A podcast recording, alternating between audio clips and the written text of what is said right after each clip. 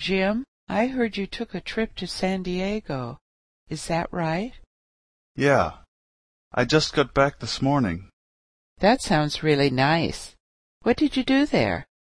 Well, we were only there for three days, so we didn't do too much. We went shopping and went out to dinner a few times, and at night we walked around the city with some friends. Did you take any pictures? Yes, I have them with me. Do you want to look at them? Sure. I love looking at photos. This one is of my wife and me on the beach.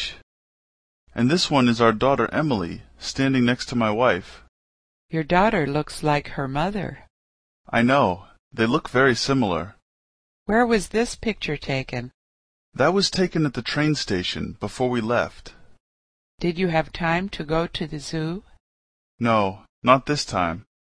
We went there last time. It looks like you all had a nice time. Yeah, it was a lot of fun.